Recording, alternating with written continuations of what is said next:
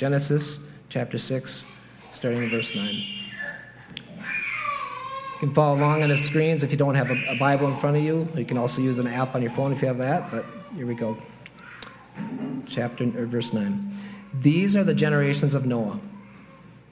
Noah was a righteous man, blameless in his generation. Noah walked with God, and Noah had three sons Shem, Ham, and Japheth. Now the earth was corrupt in God's sight, and the earth was filled with violence. And God saw the earth, and behold, it was corrupt, for all flesh had corrupted their way on the earth. And God said to Noah, I have determined to make an end of all flesh, for the earth is filled with violence through them. Behold, I will destroy them with the earth. Make for yourself an ark of gopher wood. Make rooms in the ark, and cover it inside and out with pitch. Good morning. Okay, that was pretty weak, but I'll take it. You guys are in turkey coma. I don't know about you, but I grew up going to a church, and one of the first books my parents gave me was a Zondervan Kids uh, Bible, children's Bible. And on the very front, you have Noah. And if you open up the book into the section about Noah. He's on this ark that's quite tiny and a bunch of animals are hugging him and they're smiling with big eyes. You guys anyone know that picture? You grew up with that picture? And they're all happy uh, and apparently it's enough room for everyone except the giraffes because the giraffes can't fit their heads in so they're sticking out the d- windows. You guys know what i'm talking about? Which which i kind of thought about that. That would be quite uncomfortable for the giraffes the entire time the waters are coming down. They're just out there. How's it going in there? You know, it just it's kind of an interesting comical view. And although that's sweet and, and perhaps, perhaps appropriate for kids at a younger age, I'm afraid it actually can be very harmful for us. It's harmful for us because it neuters this story. You know, this story preaches well because kids love cute animals. But most of us were never told the true story of Noah and the ark and the flood. This true story is too much for our modern sensibilities. And thus we tame scripture, we dumb it down, we gloss over, which ultimately produces in us untested, weak faith and a domesticated small God. It's easily comprehensible. One writer, Heather Hocking, put it this way But scripture is not tame. You can either ignore the hard parts and focus on the encouraging bits, though many of these are misquoted and misunderstood, or you can wrestle with the difficult passages and through them know God more. Noah's Ark is not a children's story. It's about God killing all of humanity with a flood everyone on earth except one family drowned to death. That is not a children's story. This is sobering indeed, and I'm not. I'm honored to preach this word to you because this is my text this morning, and we're preaching through Genesis, and we'll go over every text God gives us here. But it is sobering for me, it's scary for me. We see a side of God that is difficult to study, but study we must. For it is, if it is the true God, we want to know God, the real God, the un- unaltered God. And we must go where it may be uncomfortable to go. Some, some people have said true intimacy is being fully known, yet fully loved. And if you have a heart to love God with all your heart, all your mind, all your soul, with all your strength, if you want to know God to the, the greatest level, then you need to know God in all the fullness of who He is and who He reveals Himself to be in scriptures. And if you don't know that God, then your love will be small, it will be weak, it will be stunted. So, as we journey into this difficult doctrine of God's judgment, we will see hope. There is great mercy and hope for those who want it. Now, before we jump in, I need to lay some groundwork of where we're not going. I have a large, large scripture to cover. I'm covering two chapters, essentially. And I won't be able to cover every single verse, but I believe I'm going to cover every major theme and be faithful to this text, the heart of this text. And I also want to let you know I'm not going to get into all the specifics and debates about the flood regarding if it's a local flood in Mesopotamia only or was it actually a global flood. I'm not going to get into talking about dinosaurs and, and about how all the animals may have fit in the ark, nor am I going to talk about all the other myths like the Epic of Gilgamesh and how they have uh, connections to Noah and everything that we see here. There's a lot of debates here age of the earth, evolution, all that stuff. So if you're really into that stuff, happy to talk to you about that. I've spent a lot of time in that over the years, and I'm happy to talk to you, with you about that offline. But this morning, I want to focus on the main heart of what God is trying to show us in this text. I will serve you very poorly if we get caught up in only the weeds. The weeds are important, but we don't want to get caught and miss the main point here. So let's get some context. Pastor Daniel preached, a, did a great job unpacking last week's passage, but I need to go over it again just briefly because if we miss this context, we're going to miss this passage, and it's essential. So look at verse 7 with me. so the Lord said, I will blot out man, whom I have created from the face of the land, man and animals and creeping things and birds of the heavens, for I'm sorry that I made them. If you grew up in church, these are easy words to glance over. But did you just hear what I read? God will blot out everybody. God declares what he will do. And in our passage today, we see his judgment executed. But why would God do such a thing? Why would a loving, merciful God that we read about in Scripture do such a thing? Blot out all of humanity, all of creation. Verse 5. Let's go back another verse. If you have your Bible open, verse 5. The Lord saw that the wickedness of man was great in the earth, and that every intention of the thoughts of his heart was only evil, continually. Do you see the emphasis here? Great, every, only, continually. Moses, the author, could not make it more clear how wicked mankind had become at this point. This is also repeated if you skip down to verse 13. We see more flavor to what the, how the wickedness manifested. And God said, Noah, I have determined to make an end of all flesh, for the earth is filled with violence through them. Behold, I will destroy them with the earth. More details are given that the earth is filled with violence. That is a manifestation of the wickedness. And it's interesting that God say, I will, they have polluted and corrupted the earth, and therefore I'm going to take the, earth, make the earth destroy them. The reason why this is so important to recap these verses from last week is that if you miss these verses, then it's going to drastically dictate how you emotionally comprehend what we're going to read today. And what I mean by that, if you skip over these passages and you think that these people were generally good people that, you know, of course made mistakes, no one's perfect, but generally good people, then you're going to feel rightly anger and skepticism towards God. You should. If you don't know these passages right here, if you didn't know that they're always thinking about evil all the time, then it would be very reasonable for you to be like, What is going on, God? Why would you do such a thing? But I want to make the point that if you have a problem with divine judgment, then you actually have a bigger problem than that. Let's be honest. That's a problem emotionally for us to comprehend a God that will judge and kill people. If you're not honest about that, something's off. That is a problem. But there is a greater problem. It's not nearly as bad as a problem of having a creator that is absolutely passive and unfeeling about those who are doing wicked things. That's a greater problem to have than a God that just sits in heaven and does not care about people whose thoughts are evil continually. It's a bigger problem to have a God that does not judge, does not care. And I had the thought that came to me this week. We can jump to the conclusion that God is a monster. But may I suggest, perhaps our sin is worse than we realize. Perhaps God's reaction to our sin is absolutely measured and reasonable.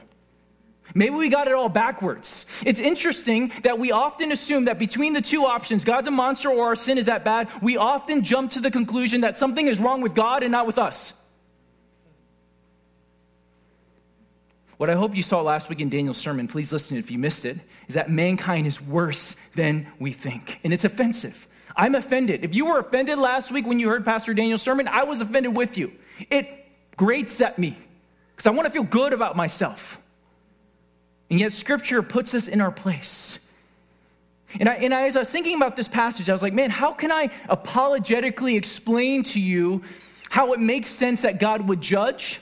A thought started to build up in my mind as I'm reading the text is maybe we get it all backwards. Maybe we should wonder why God doesn't judge more than he does. Maybe our view of sin is so small and it's just mistakes. It's just things that we need to improve on for our best life that, that it makes sense that our, our view of judgment is so insane. It makes no sense because our view of sin is so small. So, of course, God seems like he's overblowing it and, and being dramatic. But if we sin, see sin rightly, then it's like, whoa, why, God, why are we even alive here? Why have mercy on a single person? See, we get it all backward. And, and I am with you in that. I have these moments of wrestle with God. I get offended at Him, and then I only have to look at my life and see certain experiences that expose my heart to see that I'm just like these people, and I need God's mercy as well. There's more problems about a God that doesn't judge. And Pastor Tim Keller has this really great section about the necessity of divine judgment, and I put it in our blog this week. So check it out online if you want to read it this week. It's several arguments of the necessity of the divine judgment, but I'm not going to get into that this morning. Now let's move on to verse 6, because this is essential because we see the heart of judgment. Verse 6. Then the Lord regretted, listen Pastor Daniel's sermon on that, that he had made man on the earth and it grieved him to his heart. Does your heart just recoil at the thought of judgment? God, how could you judge people? There's nothing wrong for you to feel that. There's nothing wrong with your heart to feel a recoiling in your heart towards the idea of judgment. Nothing. That's right, you should feel pain and grief. But what you need to know is that God does too. Verse 5 shows us the necessity of judgment, and verse 6 shows us the heart of judgment. Are you upset over judgment? God is even more. Does it make you sick to your stomach, fathoming men, women, and children being killed? God is more. Look at this phrase on this text it grieved him to his heart. What does that word grieve mean? Just a basic definition causes great distress to someone. Great distress. Do you grieve over people you've never heard of or met? And you hear these random numbers on the news? Probably not, right? Oh, that's sad. Just, we move on. We move on our day. And maybe the best of us grieve and take a moment of sadness. But to truly grieve requires love. It requires a, a, heart that is vulnerably connected to someone. The times in my life where I've wept like a baby over grief is people that I've loved deeply. So, this picture we have of God is one who has vulnerably connected his heart and joy to the state and fate of mankind. Don't underestimate how big of a deal this is. The Creator God has hitched his heart with ours. His joy is connected to our well being. That's a vulnerable state. God doesn't delight in judgment. Read the rest of the Bible. We see it over and over again. It grieves him, gives him great distress. And yet, if God is good and just, he must judge. So, verse 5 gives us the why behind the judgment. Verse 6 gives us the heart behind the judgment. we must keep both of these in mind as we continue in our passage to understand and process the magnitude of this, this judgment, all the implications. Which finally leads us to verse 8. But Noah found in the eyes of the Lord favor in the eyes of the Lord. These are the generations of Noah. Noah was a righteous man, blameless in his generation. Noah walked with God. I'm going to fly through this because we've preached sermons on these realities already. Let me note three characteristics of Noah. First, blameless. What does it mean to be blameless? Remember, blameless is not sinless. You, every one of you here, can be blameless. It's not sinlessness. It's exemplary in light of your generation. It's overall, characteristically, you are exemplary and worthy to be imitated. Now, this next word comes up, characteristic of Noah, is righteous. Did you know that this is the first mention of righteousness in the Bible? I don't have time to get into all the nuances of righteousness, big debates on that, but a simple definition could be the state of being right and pleasing before God. Simple, simple state of being right and pleasing before God. Now, why is that important? Let me connect you to Hebrews chapter 11, verse 7. If you notice, Hebrews 11 is connected often with Genesis, so make sure you have that marked in your Bible to read in concert. By faith, Noah, being warned by God concerning events yet unseen, in reverent fear, constructed an ark for the saving of his household.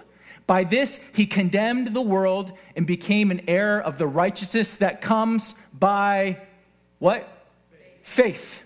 By faith. So, where did Noah's righteousness come from? Faith. And what is faith? If you go down in Hebrews chapter 11, 1, now faith is a confidence in what we hope for, an assurance about what we do not see.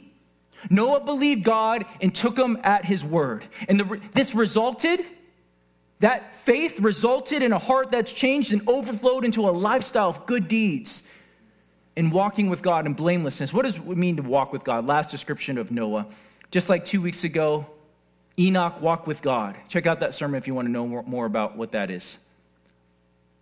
In contrast to Noah, this blameless, righteous, walking with God man, we see this generation he lived among. Verse 11. Now the earth was corrupt in God's sight, and the earth was filled with violence. And God saw the earth, and behold, it was corrupt, for all flesh had corrupted the way on the earth. Remember that the original commission for humanity was to fill the earth. Remember that? Yeah. With image bearers of God. Thank you, Pastor Ross. Ross and Charlotte are back. It's so good to have baby Vivian with us. But we see instead of filling the earth with God's image and his glory and his character and his values, they're filling the earth with violence.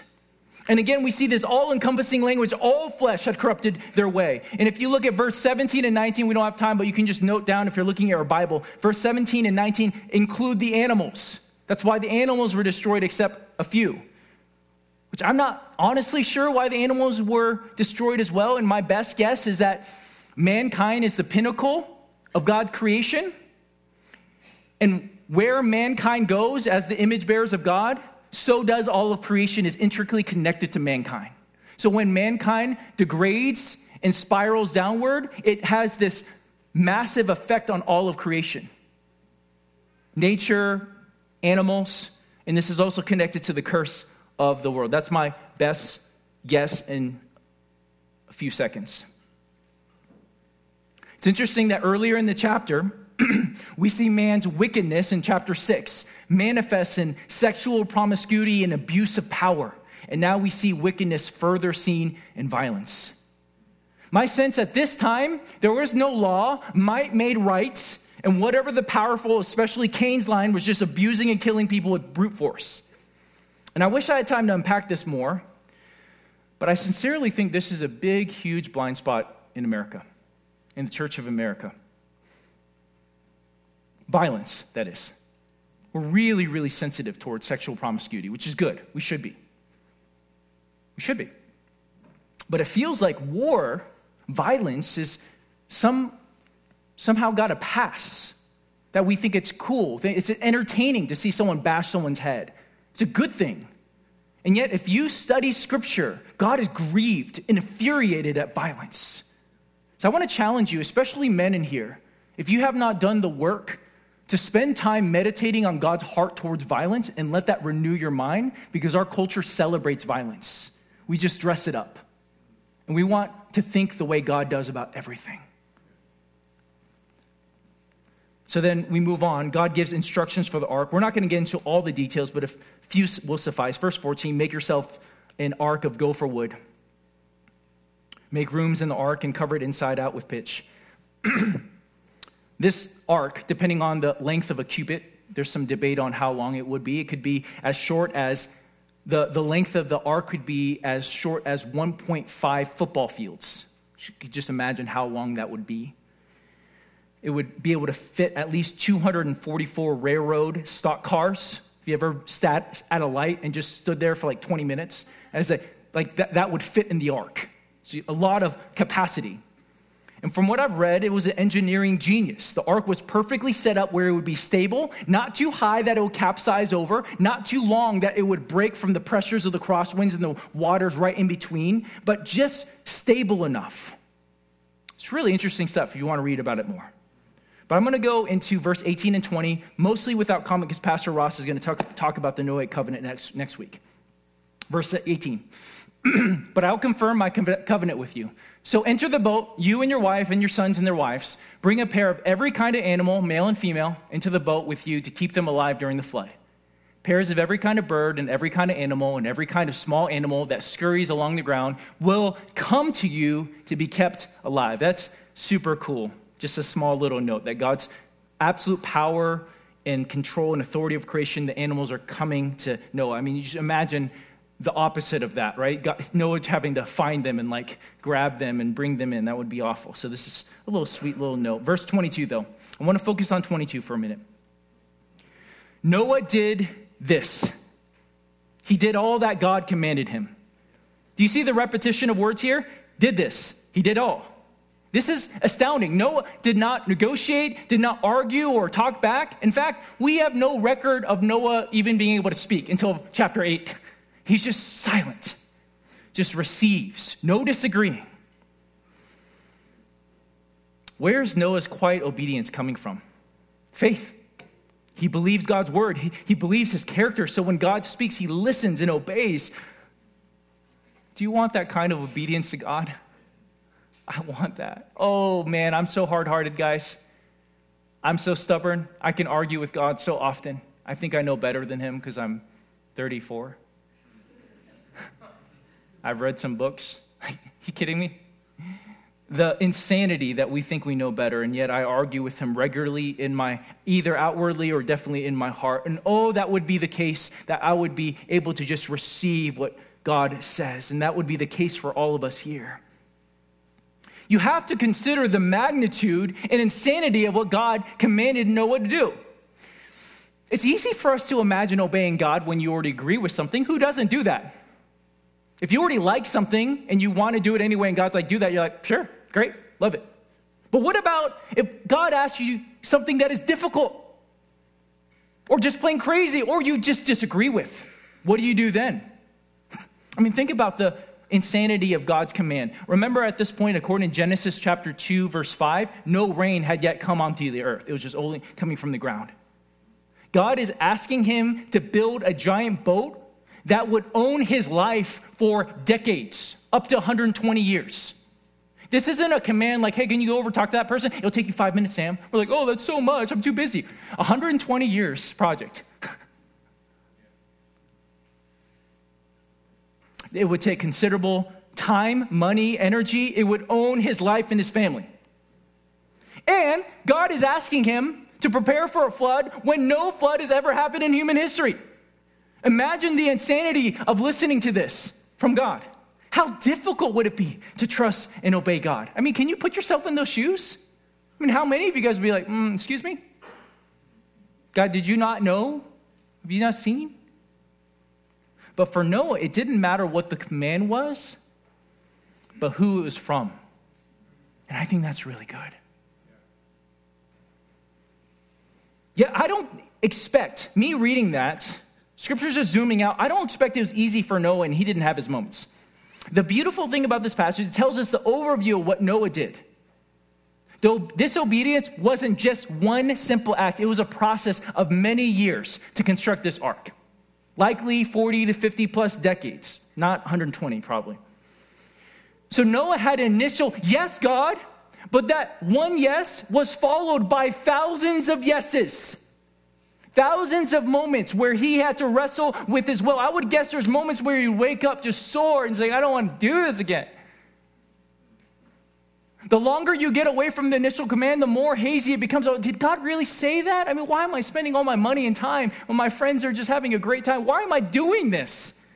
You can imagine just waking up saying, Can I just fit in today, God? Not being that crazy old Noah.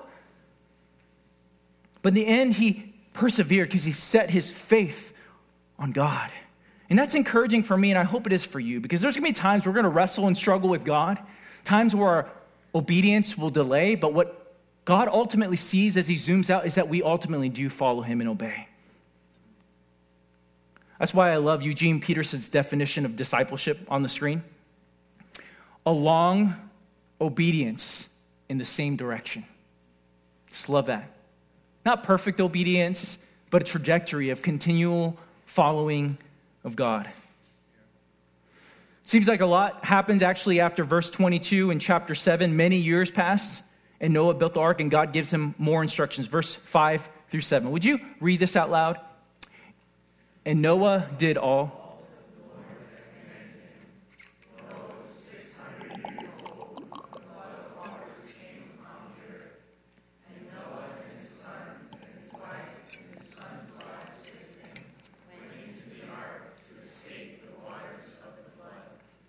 Now I'm going to read verse 11. I'm not going to put a lot of comments there.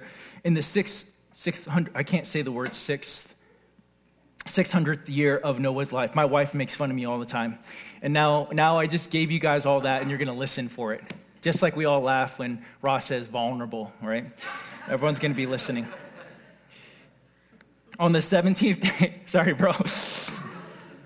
In the seventh 15th day of the month. Where am I? On the day of all the fountains of the great deep burst forth, and the windows of the heavens were opened. We see two sources of water water from above, water from below. We'll get into the waters from above, the rain, that's where most people think, but, but think about the waters from below. The text says that the fountains of the great deep burst forth. My basic understanding of nature and water is that water just doesn't burst forth by itself. Likely, it's going to be a mixture of chemicals and, and minerals and different kind of elements in incredibly high temperatures. Think about like a geyser or a volcano. Don't think they just spout like a refreshing water, like a water fountain. They're just like lapping water. I mean, imagine tectonic plates just moving, earthquakes, water bursting forth. The result of this is that the, it would drastically influence and shape the Earth's topography. In other words, mountains would become valleys. Valleys would become mountains. I mean, the whole entire Earth's atmosphere would be dramatically different. The Earth that we have now is not the Earth that was then. It's impossible to perfectly estimate what happened, but what we can say for sure that there is a complete reorientation of the Earth. Hence why you, you may see the continents kind of can fit as a puzzle, you know, just things, things happen, things changed. And it's kind of like a reversal of creation. Can you imagine? You guys remember in Genesis chapter 1, the Spirit of God was hovering over the waters and it was dark? It's kind of like we're starting over. It's a decreation of everything. But I do love this next verse, verse 16. And those that entered, male and female of all flesh, went in as God had commanded him, and the Lord, or Yahweh, shut him in. There's a lot here. Old, old, preachers back in the day preach entire sermons on just verse 16. And they kind of like go all, all off the rails trying to explain this. But I love that. Yahweh should have been. God is ultimately the one who's keeping Noah and his family secure, keeping him. What was it like for those who were swept up before the flood? Let's kind of try to go deeper because it's easy to gloss over. I know how easy it is, I feel it too. What was it like for those swept up before the flood?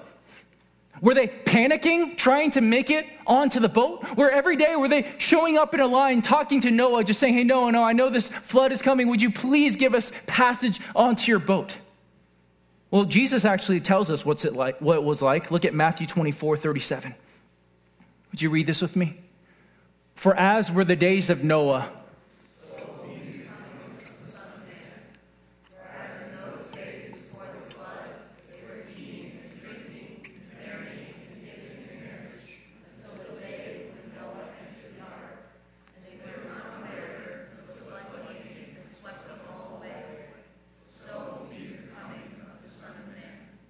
they were unaware.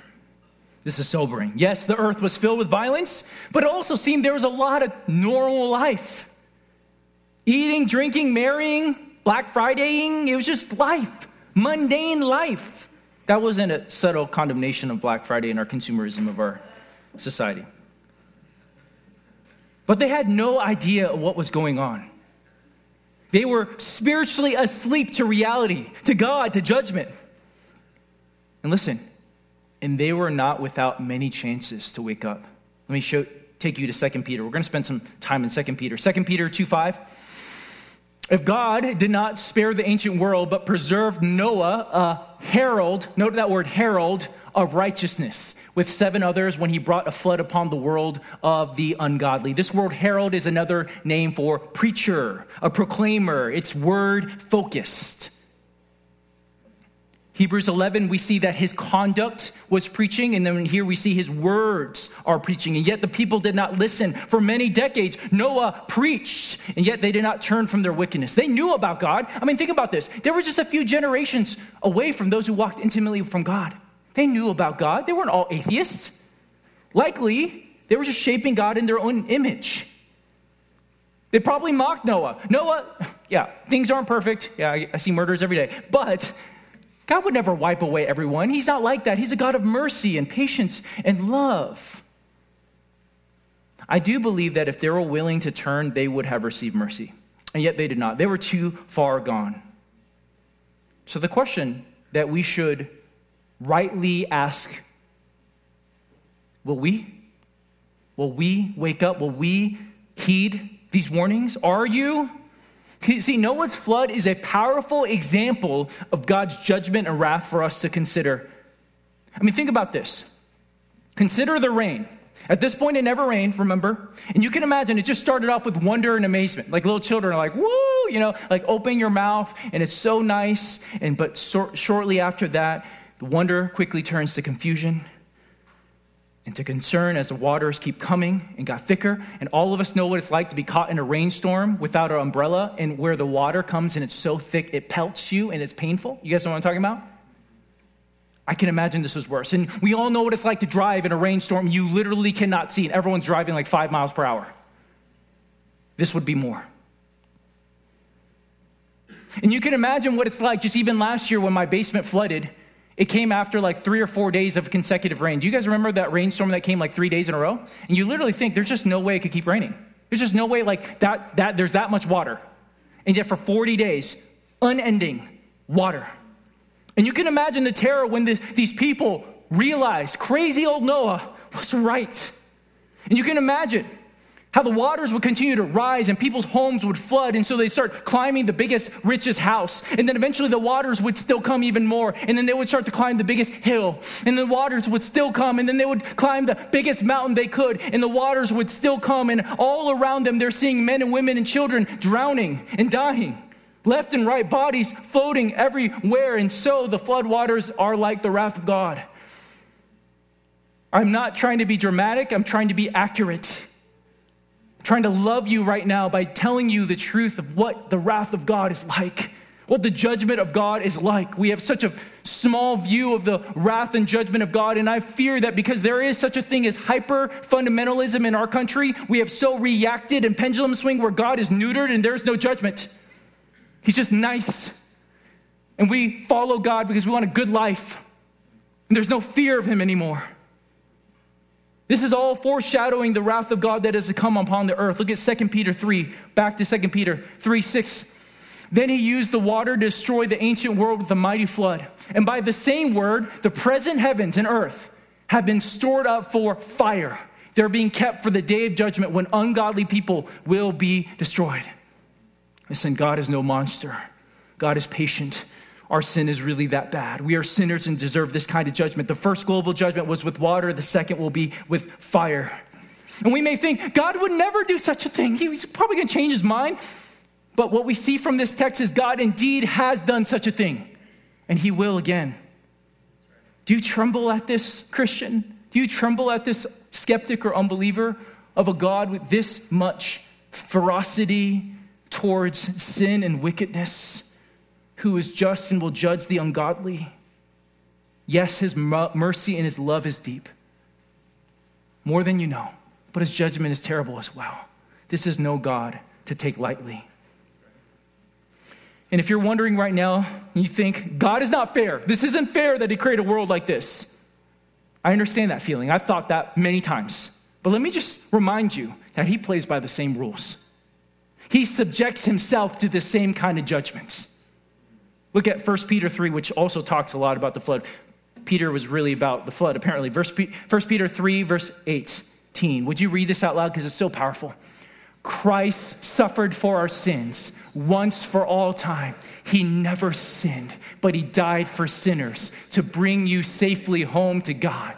He suffered physical death, but he was raised to life in the Spirit.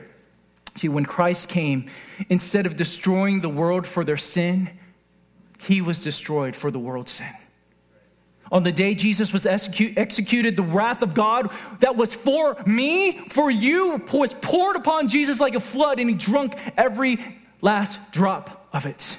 And you, don't, uh, you and I don't have to perish from the flood of God's judgment because Jesus already did. Yeah, his judgment and his wrath is great, but his love is even greater. We have to hold both up. Now, considering any of you who have thought with me, why isn't Jesus back yet? It's been 2,000 plus years. Where is he?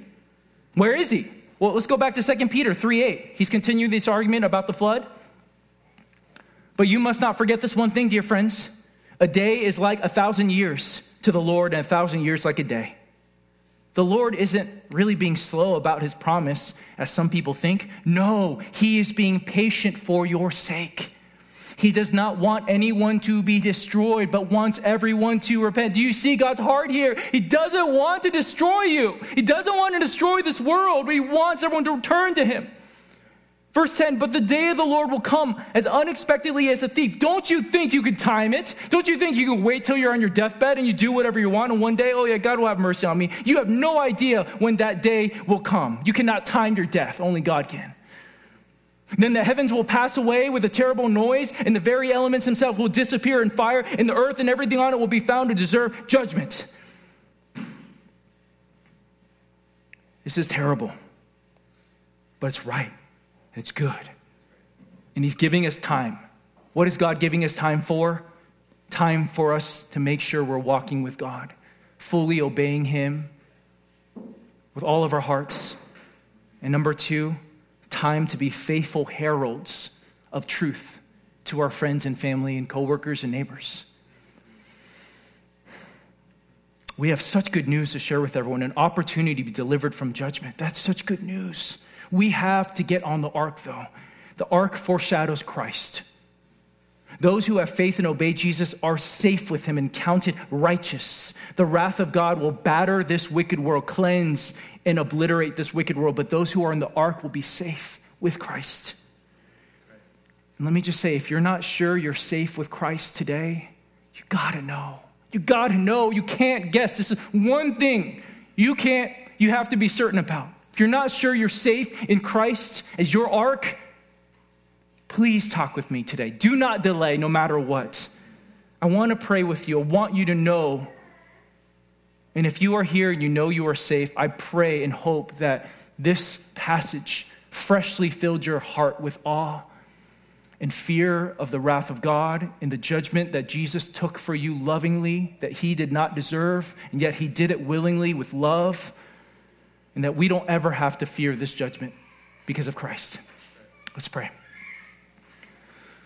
Father, this is, Father, you know my prayers this week. You know that I, there's just no possible way I can rightly explain this. I can't. I can't yell loud enough. I can't share enough cool illustrations to help us feel the magnitude of the wrath that was that was in the flood and the wrath that came upon Jesus and the wrath that is to come on the earth. So I pray by your Spirit, fill every heart here with a fresh realization in a fear of you, God. Help us not take you so lightly. Help us not abuse your mercy and grace. Fill our hearts with the fresh urgency for the lost in our lives. And if anyone here does not know they're actually walking with you, not sure they're secure. Lord, work in their hearts right now. And may today be the day that they fully surrender to you in all your ways and receive you as King. Please, Lord. And if there's any way that I dishonored you within this sermon, I did not faithfully represent you from this Bible, I did not represent you in your heart or in my manner, please correct me. But Father, all that is true that I just spoke, let it deeply shape us. In Jesus' name, amen.